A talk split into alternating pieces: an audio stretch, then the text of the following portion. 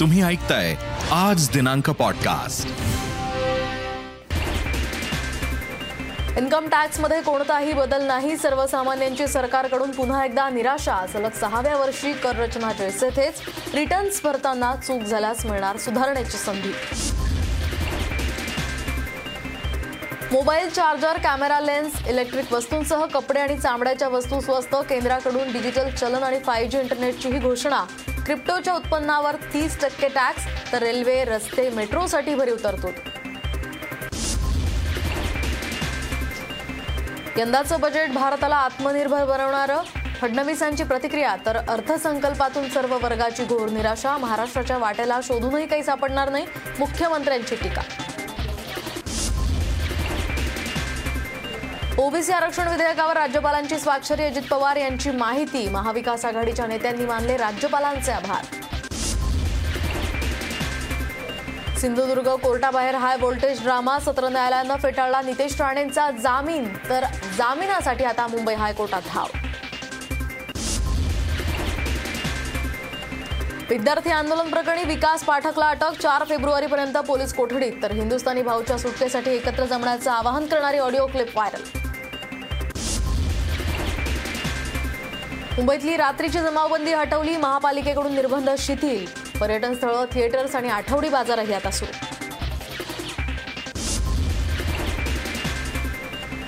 मध्य रेल्वेवर बहात्तर तासांचा जम्बो ब्लॉक. कोकणात जाणाऱ्या सर्व गाड्या तीन दिवस असतील बंद.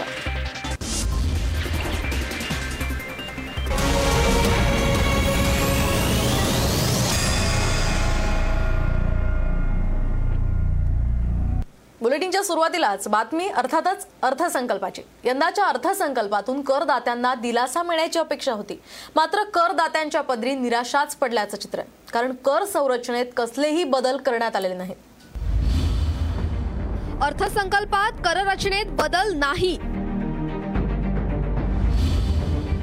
सर्वसामान्य करदात्यांच्या पदरी निराशा. कॉर्पोरेट खुश नोकरदारांच्या तोंडाला पुसली पानं. गेल्या दोन वर्षांपासून कोरोना संकटाचा सामना करणाऱ्या देशवासियांना आर्थिक दिलासा मिळण्याची आशा यंदाच्या अर्थसंकल्पाकडून होती. मात्र सामान्य करदात्यांची अर्थसंकल्पात निराशा झाली आहे कर रचनेत कोणतेही बदल न करण्याचा निर्णय अर्थमंत्र्यांनी जाहीर केलाय. सहाव्या वर्षी कररचनेत कोणताही बदल न करण्यात आल्यामुळे सामान्य करदात्यांच्या पदरी निराशाच आल्याची भावना व्यक्त केली जाते. दोन हजार बावीस तेवीस या आर्थिक वर्षासाठी कररचना कशी असेल? पाहूया. दोन पूर्णांक पाच लाखांपर्यंत कोणताही कर नाही. दोन पूर्णांक पाच ते पाच लाखापर्यंतच्या उत्पन्नावर पाच टक्के कर. पाच ते सात पूर्णांक पाच लाखांपर्यंतच्या उत्पन्नावर दहा टक्के कर. सात पूर्णांक पाच ते दहा लाखांपर्यंतच्या उत्पन्नावर पंधरा टक्के कर लागणार आहे. दहा ते बारा पूर्णांक पाच लाखांपर्यंतच्या उत्पन्नावर वीस टक्के कर लागणार आहे. बारा पूर्णांक पाच ते पंधरा लाखापर्यंतच्या उत्पन्नावर पंचवीस टक्के कर लागणार आहे. पंधरा लाखांपुढच्या उत्पन्नावर पुढे तीस टक्के कर लागणार आहे. यासोबत करदात्यांसाठी काही महत्त्वाच्या तरतुदीही करण्यात आल्यात. कर भरताना चुका राहिल्यास दुरुस्ती करण्याची संधी असेल. पुन्हा नव्यानं रिटर्न फाईल करण्याची संधी दिली जाणार आहे. स्टार्टअपसाठी दोन हजार तेवीस पर्यंत कर सवलत दिली जाईल. कॉर्पोरेट टॅक्स अठरा टक्क्यांवरून पंधरा टक्क्यांवर आणलाय. सहकार क्षेत्राला दिलासा देण्यात आलाय. कॉर्पोरेट सरचार्ज कमी करण्यात आला. सरचार्ज बारा टक्क्यांवरून साठ टक्क्यांवरती आणला जाणार आहे. कर चुकवेगिरी करणाऱ्यांची संपूर्ण संपत्ती जप्त होणार आहे. आयकरात कोणत्याही प्रकारचा बदल नाही. सलग सहाव्या वर्षी आयकरात बदल नाही. नोकरदार वर्गाला निराश केलं असलं तरी अर्थमंत्र्यांनी कॉर्पोरेट विश्वाला खुश केलंय. कॉर्पोरेट टॅक्स अठरा टक्क्यांवरून पंधरा टक्के तर कॉर्पोरेट टॅक्सवरचा सरचार्ज बारावरून साठ टक्क्यांवर आणण्यात आलाय. देशात कर भरणारा मोठा वर्ग हा पगारदार आहे. या वर्गाचं महिन्याचं उत्पन्न निश्चित असतं. म्हणूनच अर्थसंकल्पात आयकरात किती सवलत मिळते याकडे या वर्गाचं लक्ष असतं. मात्र कर सवलतीच्या बाबतीत करदात्यांच्या तोंडाला पानं पुसल्याचं आता स्पष्ट होत आहे रिपोर्ट साम टीव्ही न्यूज. तर या बजेटमधून नेमकं काय स्वस्त झालंय? यामध्ये पॉलिश हिरे स्वस्त झालेले आहेत.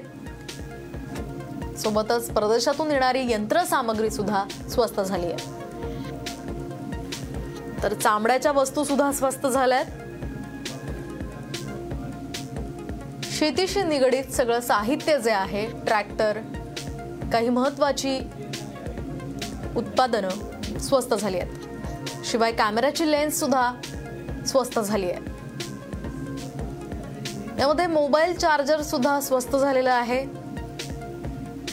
सोबतच इलेक्ट्रॉनिक वस्तू सुद्धा स्वस्त झाल्या त्यामुळे यामध्ये fridge washing machine TV AC यांसारख्या वस्तू स्वस्त झाल्या तर यंदाच्या अर्थसंकल्पात डिजिटलायझेशनवर भर दिल्याचं स्पष्ट होतंय. ई पासपोर्ट फाय जी तंत्रज्ञान डिजिटल करन्सीसाठी महत्त्वाचे निर्णय घेण्यात आलेत. आणि त्यामुळे आगामी काळात देशात डिजिटल इंडिया संकल्पना अधिक बळकट होणार आहे. पाहूया. अर्थसंकल्पात डिजिटल प्रतिबिंब. बजेटमध्ये डिजिटलायझेशनवर जोर. Digital currency will also lead to a more efficient and cheaper currency management system. Digital economy digital currency आणि बरंच काही. फायव्ह जी तंत्रज्ञान आणि एकविसाव्या शतकातील डिजिटल विश्वाला साजेसा असा अर्थसंकल्प केंद्रीय अर्थमंत्री निर्मला सीतारामन यांनी सादर केला. संसदेत नव्वद मिनिटांच्या त्यांच्या संपूर्ण भाषणात जास्तीत जास्त वेळ हा डिजिटल क्षेत्राशी संबंधित होता. विशेष म्हणजे देशाचं बजेटही डिजिटल टॅबद्वारेच सादर करण्यात आलं. याच क्षेत्राशी निगडीत अनेक महत्त्वाच्या घोषणा करण्यात आल्या. केंद्र सरकार आरबीआय मार्फत डिजिटल करन्सी बाजारपेठेत आणणार आहे. केंद्र सरकारकडून डिजिटल चलनाची घोषणा करण्यात आली आहे. दोन हजार बावीस ते दोन हजार तेवीसमध्ये आरबीआय डिजिटल रुपी आणणार आहे.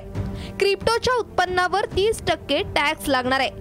क्रिप्टो करन्सीमध्ये नुकसान झाल्यानंतरही टॅक्स द्यावा लागणार आहे. या निर्णयानंतर भारतातील गुंतवणूकदारांना क्रिप्टो करन्सीत गुंतवणूक करण्याचा नवा आणि सुरक्षित पर्याय उपलब्ध होणार आहे.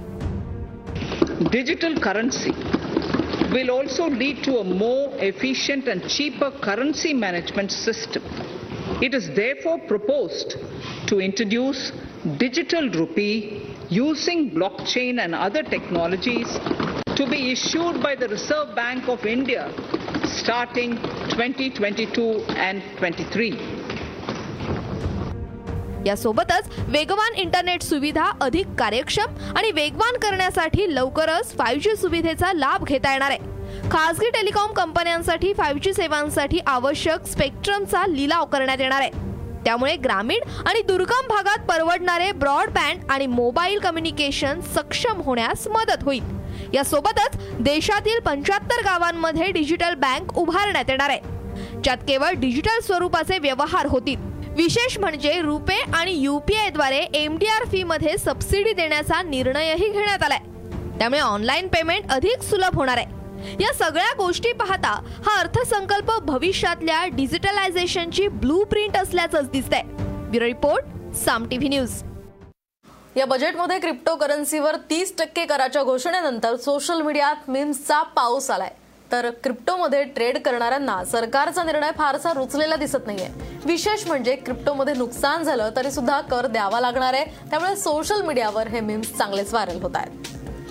अर्थमंत्री निर्मला सीतारामन यांनी संसदेत सादर झालेल्या बजेटवर सर्व क्षेत्रातून संमिश्र प्रतिक्रिया येतात. तर काँग्रेस खासदार राहुल गांधी यांनी यावर ट्विट करत नाराजी व्यक्त केली आहे. मोदी सरकारचं हे झिरो बजेट असून यात नोकर वर्गाला सामान्य माणसाला आणि इतरांना काहीच देण्यात आलं नसल्याचं त्यांनी यामध्ये म्हटलंय.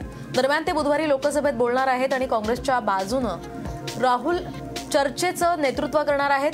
दरम्यान राष्ट्रपतींच्या आभार प्रस्तावावर सुद्धा ते बोलणार असल्याचं समजतंय.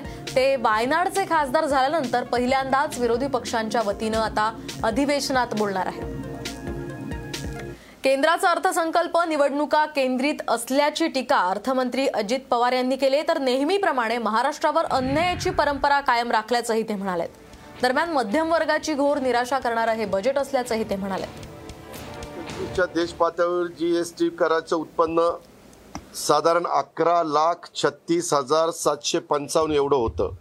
मी वीस एकवीसचं सांगतोय. त्यातील साधारण दोन लाख नऊ हजार नऊशे सहा कोटी एवढा केंद्रीय जी एस टी गोळा झाला आणि त्यातील चव्वेचाळीस हजार आठशे सत्तेचाळीस कोटी एवढा केंद्रीय जी एस टी हा महाराष्ट्रातून गोळा झाला एकट्या महाराष्ट्रातनं. म्हणजे महाराष्ट्रातनं जेवढा निधी गेला तो निधी केंद्राच्या एकूण होणाऱ्या जमेच्या एकवीस टक्के होता. आणि आपल्याला त्याच्यातला परत मिळाला तो फक्त बारा टक्के मिळाला वास्तविक तो आपल्याला अधिकचा मिळायला पाहिजे होता. येणाऱ्या काही राज्यांच्या पाच राज्यांच्या विधानसभेच्या निवडणुका थोडंसं डोळ्यासमोर ठेवून काही निर्णय घेण्याचा प्रयत्न अर्थमंत्री महोदयांनी केलेला आहे. शेवटी कुणी अर्थसंकल्प मांडला तर एक गोष्ट साधारण आपल्याला पाहायला मिळते की ज्या पक्षाच्या व- असणाऱ्या अर्थमंत्र्यांनी तो अर्थसंकल्प मांडला असताना विरोधक त्याच्यावर काही ना काही टीका टिप्पणीच करत असतात.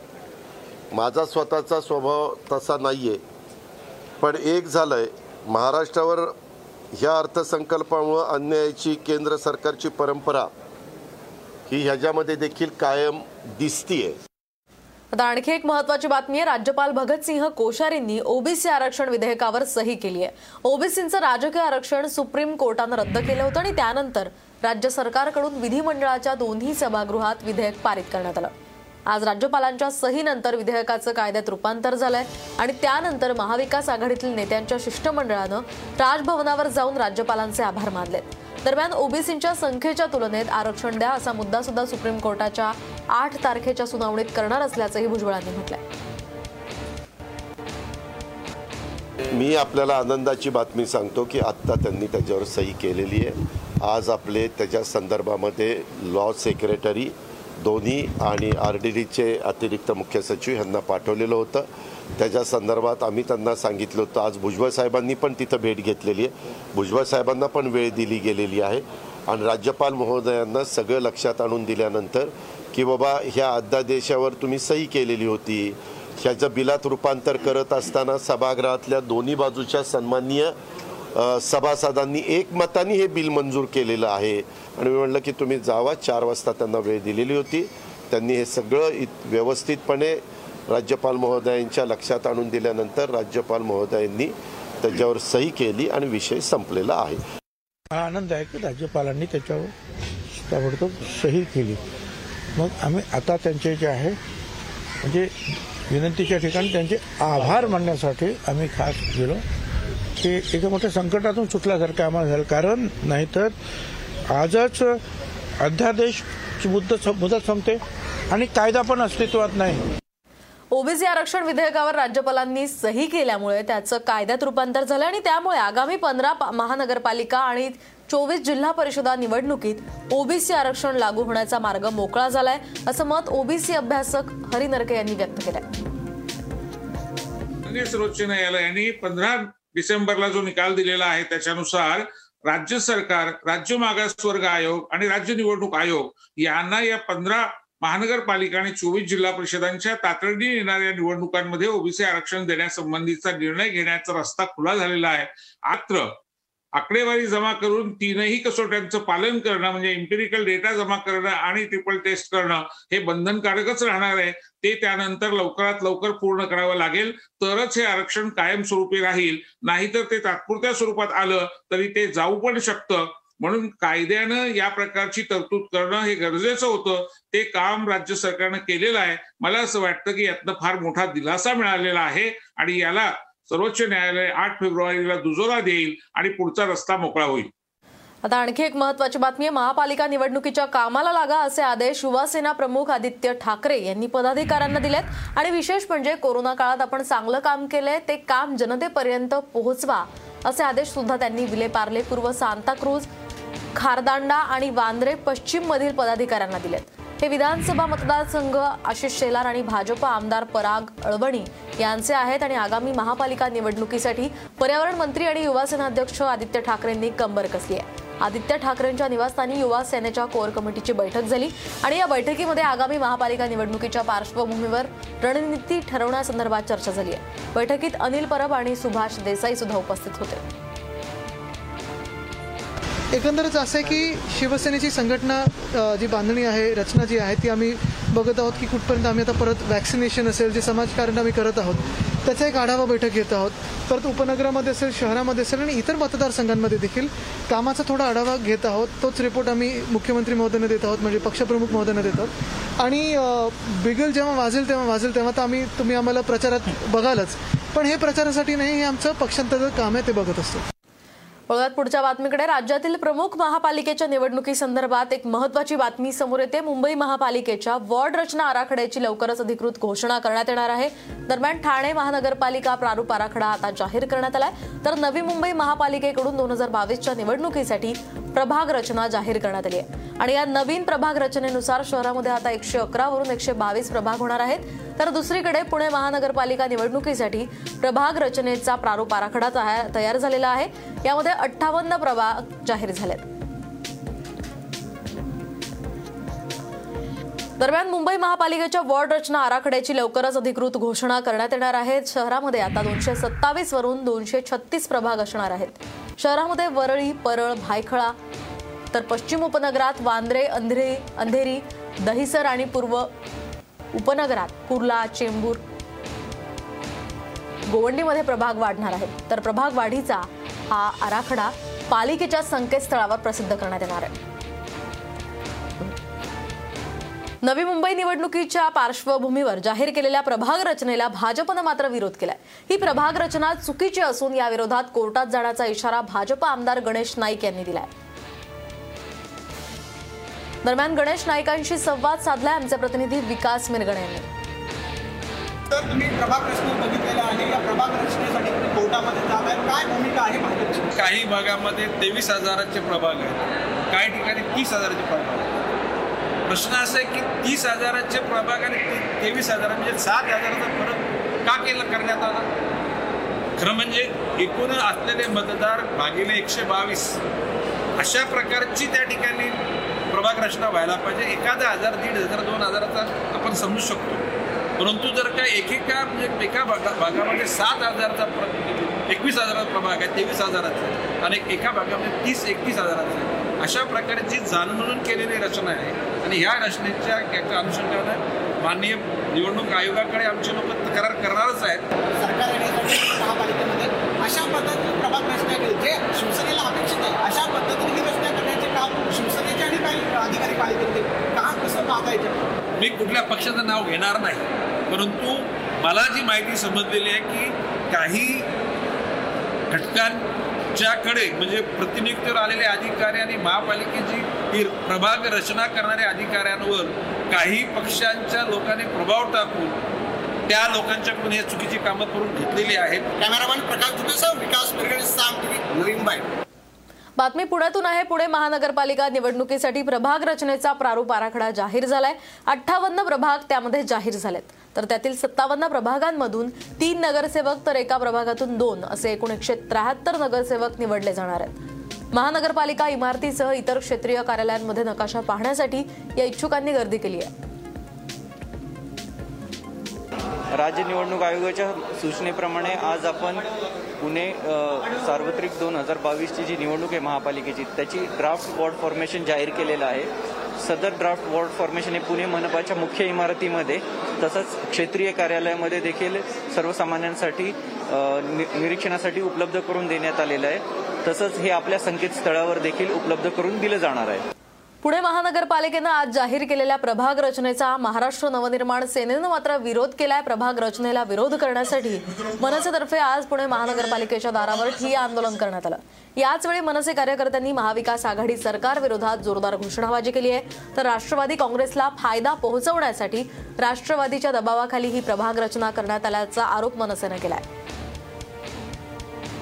प्रभाग रचना पूर्णपणे राजकीयदृष्ट्या दूषित आहे. आणि याच्यामध्ये राष्ट्रवादी काँग्रेसने भारतीय जनता पार्टीला संपवण्याच्या नादामध्ये एक प्रकारे पुणे शहराच्या मध्यवर्ती भागाचा आणि एकंदर पुण्याचा एक निर्गुणरित्या खून केलेला आहे. अगदी दोन दोन तीन तीन फुटाच्या बोळांमधनं प्रभाग तोडण्यात आले त्यामुळं महाराष्ट्र नवनिर्माण सेना म्हणून या सगळ्या या महाविकास आघाडीच्या कृत्याचा आम्ही जाहीर निषेध करतो. संतोष परब हल्ल्याप्रकरणी नितेश राणेंना सिंधुदुर्ग सत्र न्यायालयानं दणका दिलाय. कोर्टानं त्यांचा जामीन अर्ज फेटाळलाय. आणि याच वेळी कोर्टासमोर हाय व्होल्टेज ड्रामा पाहायला मिळाला. नितेश राणेंचा जामीन अर्ज फेटाळला.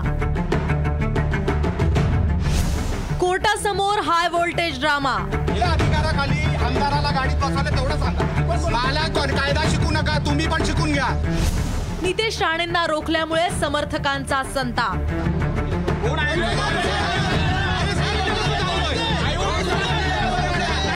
संतोष परब हल्ला प्रकरणी भाजप आमदार नितेश राणेंच्या अडचणी कमी होताना दिसत नाहीये. सिंधुदुर्ग सत्र न्यायालयानं नितेश राणेंचा जामीन अर्ज फेटाळलाय.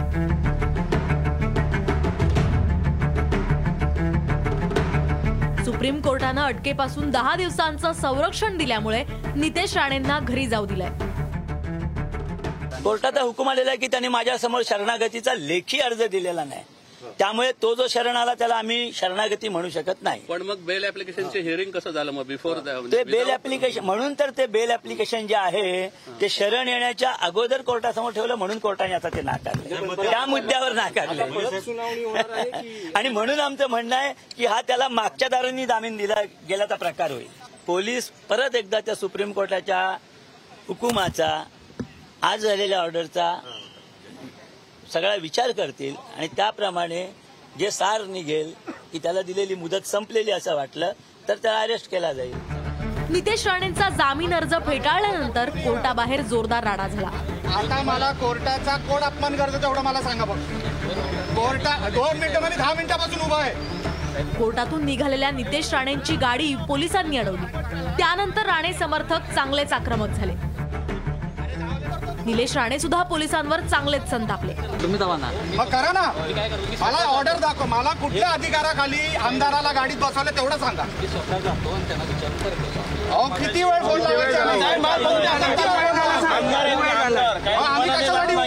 त्यानंतर नितेश राणे आपल्या वकिलांसह पुन्हा कोर्टात गेले आणि कायदेशीर प्रक्रिया पूर्ण करून बाहेर पडले. यावर पोलीस सुप्रीम कोर्टाचा अवमान करत असल्याचा आरोप नितेश राणे यांच्या वकिलांनी केलाय. पोलिसांचं दादागिरी आहे आणि सर्वोच्च न्यायालयाचं उल्लंघन आहे. याच्यावरनं दिसतं की पोलिसांना काय हवंय ते. त्यांना कुठल्याही परिस्थितीमध्ये नितेश राणेंना अटक करायचं. आहे. ते कधी होणार नाही. अवमान केलेला आहे. आम्ही सुप्रीम कोर्टात मांडणी करू त्याच्याबद्दल. म्हणजे आता नितेश राणेंना जायला जाण्यास सांगितलं. त्यांना कोणी त्यांना कोणी हात नाही लावू शकत. संतोष परब हल्ला प्रकरण नितेश राणेंच्या अंगलट येताना दिसतंय. याच प्रकरणी वॉरंट निघाल्यानंतर नितेश राणेंनी अटकपूर्व जामिनासाठी पहिल्यांदा सत्र न्यायालयात त्यानंतर मुंबई हायकोर्टात आणि सुप्रीम कोर्टात धाव घेतली. पण त्यांना दिलासा काही मिळाला नाही. आता पुन्हा जामिनासाठी हायकोर्टात जावं लागणार आहे. आता हायकोर्टाकडून त्यांना दिलासा मिळतो का हे पाहायचंय. पण सध्या तरी त्यांच्यावर अटकेची ही टांगती तलवार कायमच आहे. विनायक वंजारेसह संभाजी थोरात साम टीव्ही न्यूज सिंधुदुर्ग.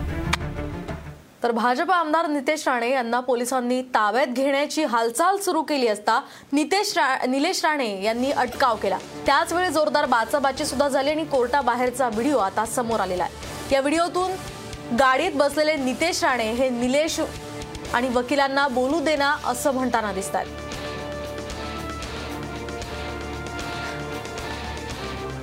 अरे नको ना निलेश. हे निलेश. निलेश ते वकिलांना बोलून दे ना. अरे कोरोनाची विशेषतः ओमायक्रॉनची लाट नियंत्रणात आल्याच्या पार्श्वभूमीवर राज्यातील निर्बंध पुन्हा एकदा शिथिल करण्याचा निर्णय घेण्यात आलाय. तर त्यानुसार आजपासून सर्व पर्यटन स्थळं राष्ट्रीय उद्यानं सफारी सुरू करण्यात आली आहे. दरम्यान लग्न सोहळा आणि अन्य सांस्कृतिक कार्यक्रमांसाठी आता क्षमतेच्या पंचवीस टक्के किंवा जास्तीत जास्त दोनशे लोकांच्या उपस्थितीची परवानगी देण्यात आली आहे. राज्यात ओमायक्रॉनचा प्रादुर्भाव सुरू झाल्यानंतर बाधितांची संख्या ही झपाट्यानं वाढू लागतात सरकारनं नववर्षाच्या पार्श्वभूमीवर तीस डिसेंबरपासून राज्यात पुन्हा कठोर निर्बंध लागू केले होते. मात्र त्यानंतर सुद्धा ओमायक्रॉनचा धोका वाढू लागताच. दहा जानेवारीपासून दिवसा जमावबंदी आणि रात्रीची संचारबंदी लागू करण्यात आली होती. कोरोनाच्या पार्श्वभूमीवर मुंबईमध्ये लावण्यात आलेले निर्बंध शिथिल करण्यात आले तर मुंबई महानगरपालिकेनं नवीन नियमावली आता जारी केली आहे. नव्या नियमावलीनुसार रात्रीची संचारबंदी मागे घेण्यात आली आहे. त्यामुळे मुंबईकरांना पुन्हा एकदा नाईट लाईफ अनुभवता येणार आहे. ज्यामध्ये रात्रीची संचारबंदी आपण पाहतोय मागे घेण्यात आलेली आहे. शिवाय टुरिस्ट स्पॉट आठवडी बाजार समुद्रकिनारे गार्डन पार्क सुरू करण्यात आले मैदानी खेळ क्षमतेच्या पंचवीस टक्के त्यासाठी परवानगी देण्यात आली आहे. तर स्विमिंग पूल वॉटर पार्क पन्नास टक्के क्षमतेनं सुरू आहेत. रेस्टॉरंट थिएटर्स नाट्यगृह सुद्धा पन्नास टक्के क्षमतेनं सुरू असतील.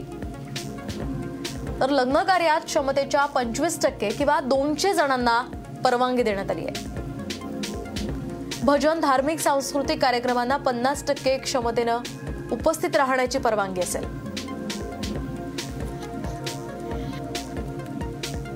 राज्य सरकारनं निर्बंध शिथिल केलेल्या राज्यातील अकरा जिल्ह्यांमध्ये नागपूरचा समावेश नाहीये. आणि यासाठी नागपूर जिल्ह्यातील लसीकरणाची संथ गती कारणीभूत आहे असं जिल्हाधिकारी आर विमला यांनी म्हटलंय. नागपूर शहरामध्ये दोन लाख तर ग्रामीण भागात सुमारे तीन लाख नागरिकांनी दुसरा डोस अजूनही घेतलेला नाहीये. त्यामुळे नागरिकांनी लवकरात लवकर लसीकरण पूर्ण करावं असं आवाहन नागपूरचे जिल्हाधिकारी आर विमला यांनी दिले तर लसीकरण वाढवण्यासाठी ग्रामीण भागातील ग्रामपंचायत सदस्य ग्रामसेवक तलाठी अंगणवाडी सेविका यांची मदत घेणार असल्याची माहिती सुद्धा त्यांनी दिली आहे. वॅक्सिनेशन करायला पाहिजे म्हणून आपल्यामार्फत आम्ही सुद्धा ही आग्रहाची विनंती करतो. की स्वतःच्या आरोग्यासाठी जरी आपल्याला असं वाटत असेल की ओमिक्रॉनमुळे काही त्रास होत नसेल तर भविष्यामध्ये याचा काही परिणाम आपल्यावर होऊ शकतो. म्हणून म्हणजे आजार कमी होतो आहे किंवा मृत्यू होत नाही पण प्रोटेक्ट स्वतःला करण्यासाठी सेकंड डोस घेणं आणि यानंतर आता मध्य रेल्वेच्या प्रवाशांसाठी एक महत्वाची बातमी आहे. मध्य रेल्वेवर पाच सहा आणि सात फेब्रुवारीला जम्बो ब्लॉक घेण्यात येणार आहे. या ब्लॉकमुळे कोकणात जाणाऱ्या गाड्या तीन दिवस रद्द करण्यात आल्या आहेत. लांब पल्ल्यांच्या शंभरहून अधिक गाड्या रद्द करण्यात आल्यात तर तीनशे पन्नास लोकलच्या फेऱ्या सुद्धा ब्लॉकमुळे रद्द असतील. ठाणे ते दिवा पाच मार्गिकेचं काम आणि दिवा ते ठाणे अप फास्ट मार्गावरील सहाव्या मार्गिकेच्या कामासाठी हा जम्बो ब्लॉक घेण्यात येणार आहे. दरम्यान दिवा वसई मेमू सेवा सुद्धा बंद असेल. शिवाय सर्व फास्ट लोकल या स्लो ट्रॅकवर वळवण्यात येणार आहे.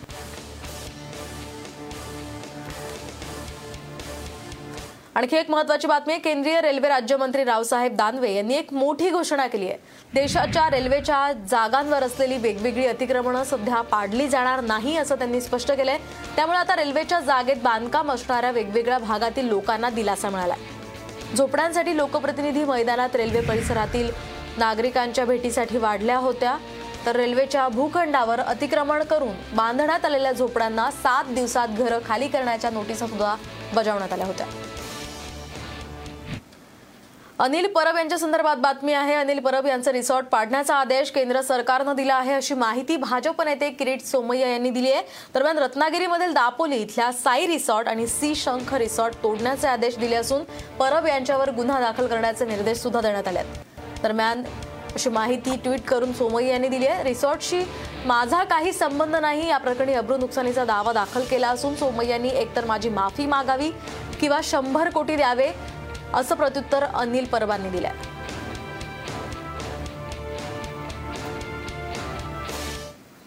सतरा हजार आठशे स्क्वेअर फीटचं रिसॉर्ट. बाजार मूल्य पंचवीस कोटी रुपये. अनिल परब मंत्री महोदयाने मंत्री असताना संबंध महाराष्ट्राला लॉकडाऊन घोषित केलं आणि स्वतः दापोली समुद्र किनाऱ्यावर फाईव्ह स्टार रिसोर्ट बांधत बसले. ते रिसोर्ट तोडण्याचा पाडण्याचा डिमोलिशनचा आदेश मोदी सरकारने आज दिला आहे. मी एकदा नाही अनेक वेळा सांगितलं या रिसॉर्टशी माझा काही संबंध नाही. या बाबतीत मी अब्रू नुकसानीचा दावा देखील दाखल केलेला आहे. त्यामध्ये सगळे कागदपत्र जी मला मागायची ज्या ज्या यंत्रणांनी माझ्याकडे मागितली ती सादर केलेली आहेत त्या यंत्रणांच्या बाबतीत त्यांचा खुलासा झालेला आहे की याचा माझा काही संबंध नाही आहे. वारंवार माझं नाव घेऊन त्या रिसॉर्टशी संबंध जोडणं या बाबतीत किरीट सोमयाला कोर्टात मी खेचलेलं आहे. त्यांना एकतर माझी माफी मागावी लागेल किंवा शंभर कोटी रुपये द्यावे लागतील. आता जर त्याच्यात काय बेकायदेशीर असेल तर कायद्याप्रमाणे जे काय असेल त्याची कारवाई होईल. भाजपच्या बारा निलंबित आमदारांपैकी अतुल भातकळकर योगेश सागर आणि पराग अळवणी हे आज विधानभवनात दाखल झाले. याचवेळी आपल्याला कुणीही रोखू शकत नाही असं भातकळकर म्हणाले. तिन्ही आमदारांनी विधान भवनात जाऊन छत्रपती शिवाजी महाराजांच्या पुतळ्याला नमन केलं आणि विधानसभेत तालिका अध्यक्षांसोबत गैरवर्तन केल्यामुळे भाजपच्या बारा आमदारांना वर्षभरासाठी निलंबित केलं गेलं होतं. मात्र सुप्रीम कोर्टानं सर्व आमदारांचं निलंबन रद्द करण्याचे आदेश दिले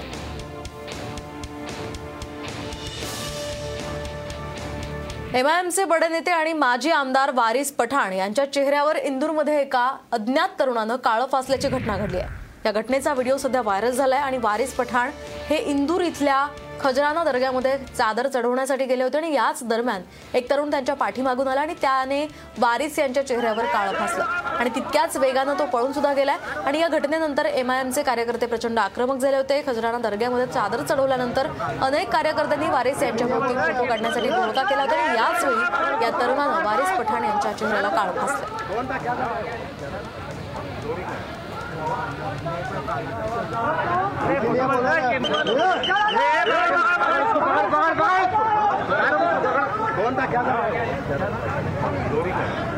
आता एक वेगळी बातमी आहे. सोशल मीडियावरील स्वयंघोषित नेता हिंदुस्थानी भाऊला चार फेब्रुवारी पर्यंत पोलीस कोठडी सुनावण्यात आली आहे. त्याच्यावर दहावी आणि बारावीच्या विद्यार्थ्यांना चिथवण्याचा आरोप आहे. पाहूया. हिंदुस्थानी भाऊला पोलीस कोठडी?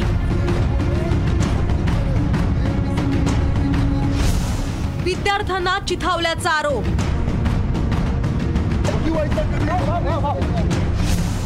हिंदुस्थानी भाऊची भाजपकडून पाठराखण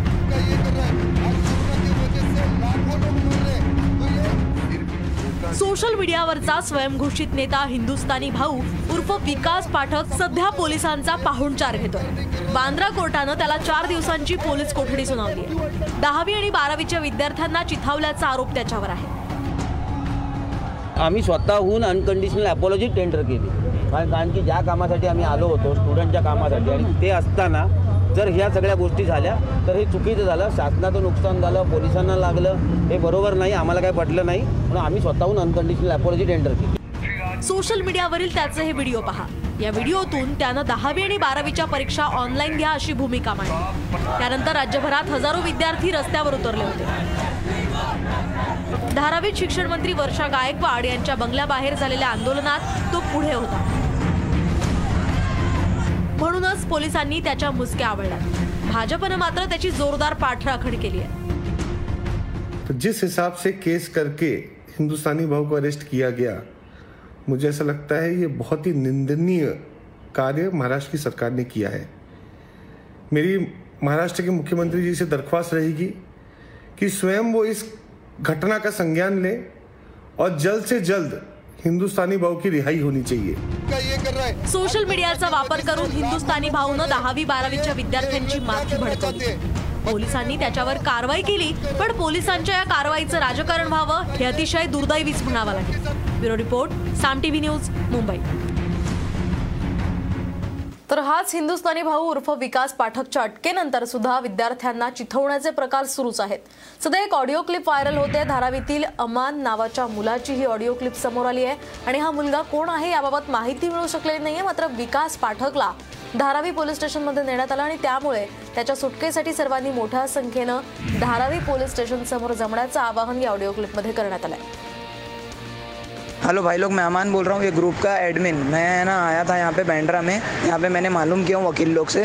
यहाँ पे ना भाऊ नहीं है. भाव को यहाँ से निकल के तकरीबन आधे से पौना घंटा हो गया thirty to forty five minutes हो गया है. अभी भाव धारावी चौकी में, पुलिस कस्टडी में है. जितना जल्दी हो सके प्लीज़ सब लोग ज़्यादा से ज़्यादा क्वान्टिटी में, सबसे ज़्यादा से ज़्यादा तादाद में धारावी में आओ. हम लोग भी धारावी में जा रहे हैं और सबसे ज़्यादा हम लोग को लड़कियों की ज़रूरत है. अगर लड़कियाँ रहेंगी ना तो पुलिस वाले नहीं मारेंगे और वहाँ पर मीडिया भी है. अपनी दोस्त, अपनी बहनें सबको लेके आओ गाइज़ ज़्यादा से ज़्यादा स्टूडेंट्स को लेके आओ। ये मैसेज फॉरवर्ड करो, ये मैसेज फॉरवर्ड करो। प्लीज़ सपोर्ट करो और हम लोग भी धरावी ही जा रहे हैं अभी। प्लीज़ जल्दी से जल्दी सब लोग धरावी चौकी पहुँचो प्लीज़ दहावी बारावीच्या विद्यार्थ्यांचे प्रश्न असो की एस टी कर्मचाऱ्यांचे. किंवा महिला सुरक्षिततेचा प्रश्न असो सरकार या बाबतीत उदासीनच आहे. त्याचबरोबर दुसरीकडे काही लोकांच्या फायद्यासाठी किराणा दुकानात वाईन विक्रीची परवानगी सरकारनं दिली आहे. हे खूप अयोग्य आहे. हे महाविकास आघाडी सरकार नाही तर महाकेओस आघाडी सरकार असल्याचं अमृता फडणवीसांनी म्हटलंय. तर लोणावळ्यात सुकन्या योजनेचं प्रमाणपत्र देण्यासाठी त्या आल्या होत्या. याच वेळी त्या बोलत होत्या. मला वाटतं विद्यार्थ्यांचे प प्रश्न असो एस टी कर्मचाऱ्यांचे प्रश्न असो प्रत्येक नागरिकाचे प्रश्न असो हे सगळे कुठेतरी दुर्लक्ष केले जात आहेत. काही काही मुठ्ठीभर लोकांच्या फायद्यासाठी ही सरकार झटती आहे तर मला वाटतं ही परिस्थिती आपल्या विद्यार्थ्यांवर यायलाच नको होती. इथे महाराष्ट्रात पूर्ण महाकेवास आघाडी आहे तशीच. तर अर्ध्या वेळेस कोणाला काही माहीतच नसतं की काय चालू आहे महाराष्ट्रात. तर ही नवीन बाब नाही आहे तुम्ही कोणताही डिपार्टमेंट घ्या. सगळीकडे फक्त केवास आणि धांदल आहे. आणखी एक महत्वाची बातमी आहे. सुली डील्स प्रकरणातील आरोपी श्वेता सिंगनं मुंबई सेशन कोर्टात धाव घेतली आहे. मुंबई सायबर सेलनं श्वेता सिंगला उत्तराखंडमधून अटक केली होती आणि सुली डील्स प्रकरणातली ही दुसरी आरोपी आहे. दरम्यान तिनं बांद्रा कोर्टात जामिनासाठी अर्ज केला होता आणि तिचा जामीन अर्ज फेटाळल्यानंतर श्वेतानं मुंबई सेशन कोर्टात धाव घेतली आहे. उद्या सेशन कोर्टात तिच्या जामीन अर्जावर सुनावणी होणार आहे. नाशिकमधून बातमी आहे नाशिक महापालिकेला हॅकर्सने झटका दिलाय. तर हॅकर्सने महापालिकेचं अधिकृत ट्विटर हँडल हॅक केल्याची माहिती समोर आली आहे. ट्विटर अकाउंट हॅक झाल्यानं महानगरपालिकेच्या तंत्रज्ञान विभागाची सायबर पोलिसात तक्रार दाखल करण्यात आली आहे. तर महानगरपालिकेच्या ट्विटर हँडलवरून वॉचर गुरु नाव हे समोर आलं आणि याच दरम्यान ट्विटर हँडल हॅक झाल्याचं लक्षात येताच तातडीनं पासवर्ड आणि सुरक्षा प्रणालीत बदल करून हे ट्विटर हँडल पूर्ववत करण्यात आलं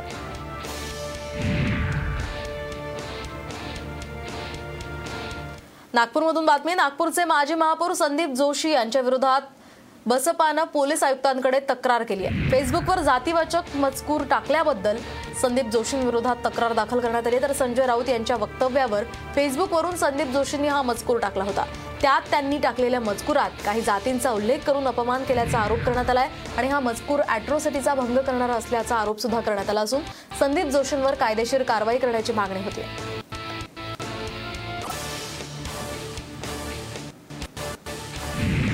बातमी पुण्यातून आहे. पुणे जिल्ह्यातील वाबळेवाडी इथल्या दत्तात्रय वारे गुरुजींचं निलंबन अखेर मागे घेण्यात आलं असून पुनर्स्थापित करण्यात आलंय.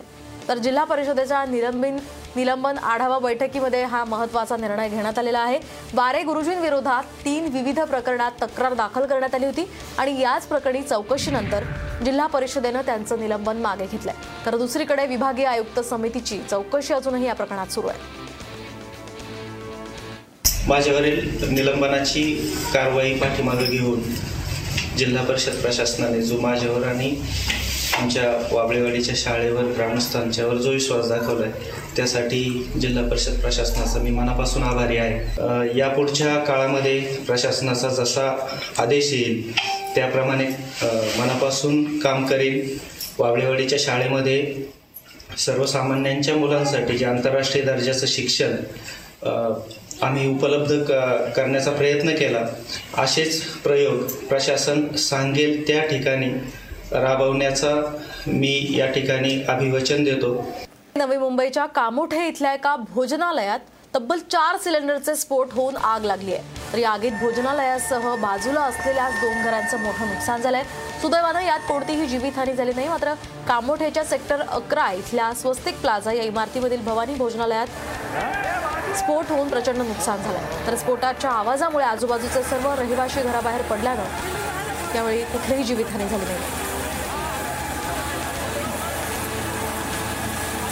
धुळ्याच्या शिरपूर तालुक्यातील बिजासन घाटामध्ये केमिकल टँकरला भीषण आग लागली आहे. केमिकल टँकर आणि कंटेनरमध्ये अपघात झाला होता. आणि या अपघातानंतर टँकरला भीषण आग लागली आणि या आगीमध्ये टँकर चालकाचा मृत्यू झाला तर कंटेनर चालक थोडक्यात बचावला. टायर फुटतंय टायर.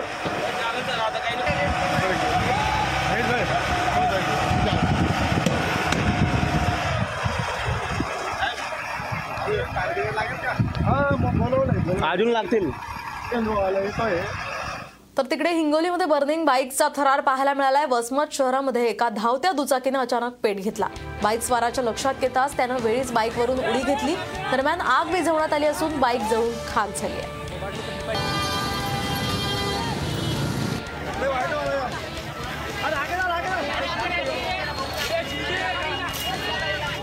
मुंबईमध्ये क्लीनअप मार्शलची दादागिरी आणि लोकांची लूट ही अजूनही सुरूच आहे. अशीच एक घटना धारावीतून समोर आली आहे. दोन तरुण टॅक्सीनं धारावीतून सांताक्रूजला जात असताना एक महिला आणि एक पुरुष क्लीनअप मार्शल यांनी टॅक्सीला थांबवलं मास्क लावलेला असून सुद्धा लसीकरणाबद्दल विचारलं. तर एकच डोस झाला असल्यानं दंड भरावा लागेल असा दम त्यांना दिला. त्याचबरोबर माझा व्हिडिओ का काढतोयस म्हणत महिला क्लीनअपनं तरुणाला मारहाण केली आहे. तर या व्हिडिओमुळे समोर आलेल्या मुंबईच्या रस्त्यांवर क्लीनअपचे क्लीनअपचे मार्शल यांची दादागिरी सुरूच असल्याचं समोर आलं. है अब बोलो क्या हुआ हाँ भाई. मेरा मार्क्स तो है ना? वीडियो क्यों निकल रहे मेरा? मार रहे हैं ना? मार रहे हैं ना? मेरा वीडियो क्यों निकल हाँ? भाई बोलना भाई। मेरा परमिशन लिया तूने वीडियो निकालने का? मारने का हक है तुम्हारा? मेरा वीडियो मेरा मार्क्स ठीक है ना? मेरा permission ठीक है ना? मार रहे क्यों मार रहे क्यों निकाल रहे हैं? अब बोलो क्या उन्होंने पकड़ के मुझे मार दिया ये कर रहा बोलता बारह सौ रुपये फाइन दे। तो मैं बोला बारह सौ रुपये काय का फाइन दूँ? तो बोलता फाइन भरने पड़ेगा तेरे को।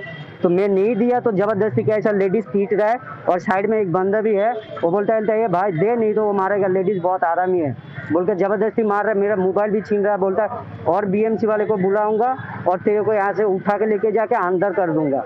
गाड़ी मेरा देखा तो उसने रुका लिया। मैं बोला क्या हुआ भाई? बोला तुम चुप रहो तुम चुप रहो। मैं इन लोग से बात करेगा। मैं बोला मास्क उसको सब लगाया है। क्यों रोक रहा है गाड़ी को? बोला हम उससे बात करता हूँ। उसने हुआ और पैसा उससे मांगने लगा और ये बोला काय का पैसा दो? तो उसको मारना चालू कर दिया। आणखी एक महत्वाची बातमी आहे मिरज शहरातील बस स्थानकाजवळ तीन पाणी जुगार अड्ड्यावर तुफान हाणामारी झाली आहे. तर याच वेळी दोघांवर कोयता खुरपं आणि काठीनं हल्ला करण्यात आला.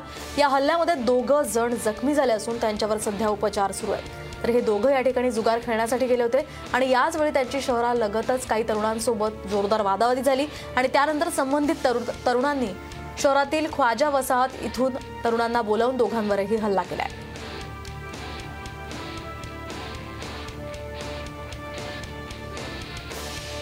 उत्तर प्रदेशमध्ये विधानसभा निवडणुकीच्या प्रचारासाठी आलेल्या काँग्रेस नेता कन्हैया कुमार यांच्यावर शाई फेकण्याचा प्रयत्न करण्यात आला लखनौमधील काँग्रेस कार्यालयामध्येच ही घटना घडली आहे. तर या घटनेमध्ये त्यांच्यावर फेकलेला पदार्थ शाई होती की दुसरं काही यावरून शंका व्यक्त करण्यात येत होती. तर या प्रकरणी आरोपी तरुणाला पोलिसांनी ताब्यात घेतलं असून जखमींना रुग्णालयात पाठवण्यात आलंय.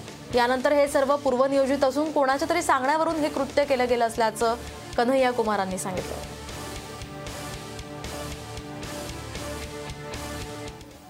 जब कोई चीज़ प्रायोजित है, तब उससे क्या घबराना है? मान लीजिए अगर मैं पब्लिक में गया हूँ और आम पब्लिक हमको कुछ कह रही है।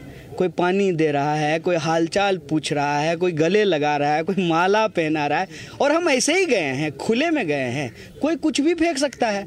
हमारे दफ्तर में आ करके फेंकने का विफल प्रयास करना, इसमें आपको नहीं लगता है? अभी आप मेरे बाद उसके पास जाएँगे, उसका नाम पूछेंगे, उसको कोई भड़काया होगा, क्या करेगा बेचारा को कोई कह दिया है, किया, उसकी कोई गलती थोड़ी है? ईडीचा माजी अधिकारी भाजपच्या गळाला लागलाय. ईडीचे माजी सहसंचालक राजेश्वर सिंग यांना भाजपनं उमेदवारी दिल्यामुळे अनेकांच्याच भुवया उंचावल्या आहेत. उत्तर प्रदेश विधानसभा निवडणुकीची रणधुमाळी सुरू आहे. भाजपकडून आज नवी यादी जाहीर करण्यात आली आहे आणि यामध्ये राजेश्वर सिंग यांच्या नावामुळे अनेकांच्या भुवया उंचावल्या तर विरोधकांनी यावर टीकाही केली आहे. नालासोपारात कंपाऊंडरच डॉक्टर बनल्याचं समोर आलंय. डॉक्टरच्या अनुपस्थितीत रुग्णांवर उपचार करणाऱ्या बोगस डॉक्टर संदर्भातला एक स्पेशल रिपोर्ट पाहूया. बोगस डॉक्टरांचा वाढला ताप. कंपाऊंडर बनला डॉक्टर. डॉक्टरचं क्लिनिक सांभाळतो कंपाऊंडर. बोगस डॉक्टरांचा ताप वाढलाय. या बोगस डॉक्टरांमुळे रुग्णांचा जीव मात्र टांगणीला लागलाय. मुरबाडमध्ये रिटायर्ड शिपाई डॉक्टर बनल्याची घटना ताजी असतानाच तिकडे नाला सोपाऱ्यातही कंपाऊंडर डॉक्टर झाल्याचं समोर आलंय. संतोष भवन परिसरात डॉक्टर राकेश कुमार सिंग यांचा दवाखाना आहे. डॉक्टरांच्या अनुपस्थितीत कंपाऊंडर रुग्णांची तपासणी करत होता. दोन दिवसांपूर्वी या कंपाऊंडरनं एका महिलेची तपासणी करून तिला औषधं दिली.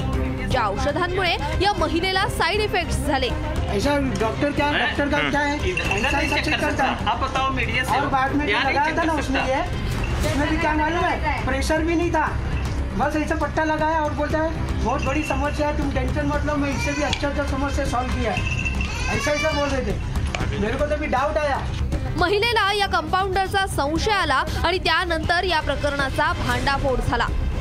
या कंपाऊंडरनं रुग्ण महिलेशी अश्लील वर्तन केल्याचाही आरोप या महिलेनं केलाय. इनके पास आने के बाद उन्होंने चेक वगैरह किया। चेक करने का तरीका भी बहुत अलग था इनका।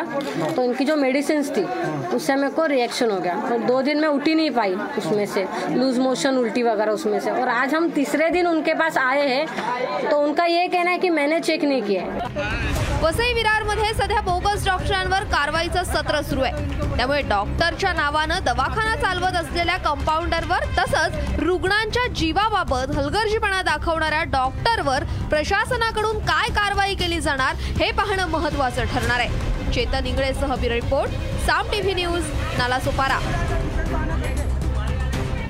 वेगवेगळ्या क्षेत्रामध्ये उल्लेखनीय काम करणाऱ्या कर्तृत्ववान व्यक्तींचा सकाळ माध्यम समूहाच्या वतीनं गौरव करण्यात आलाय.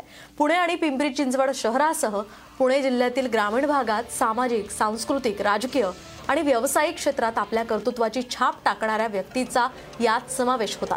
विशेष सरकारी वकील उज्ज्वल निकम सकाळ समूहाचे अध्यक्ष प्रतापराव पवार आणि सकाळ समूहाचे संपादक श्रीराम पवार यांच्या हस्ते हा सन्मान करण्यात आला आहे तर दरवर्षी सकाळ माध्यम समूहाकडून एक्सलन्स अवॉर्ड हा पुरस्कार देऊन सगळ्यांचा सन्मान करण्यात येतो. पॉडकास्टला नक्की शेअर करा आणि रोज लेटेस्ट अपडेट्स जाणून घेण्यासाठी फॉलो करा आणि ऐकत रहा. आज दिनांक पॉडकास्ट.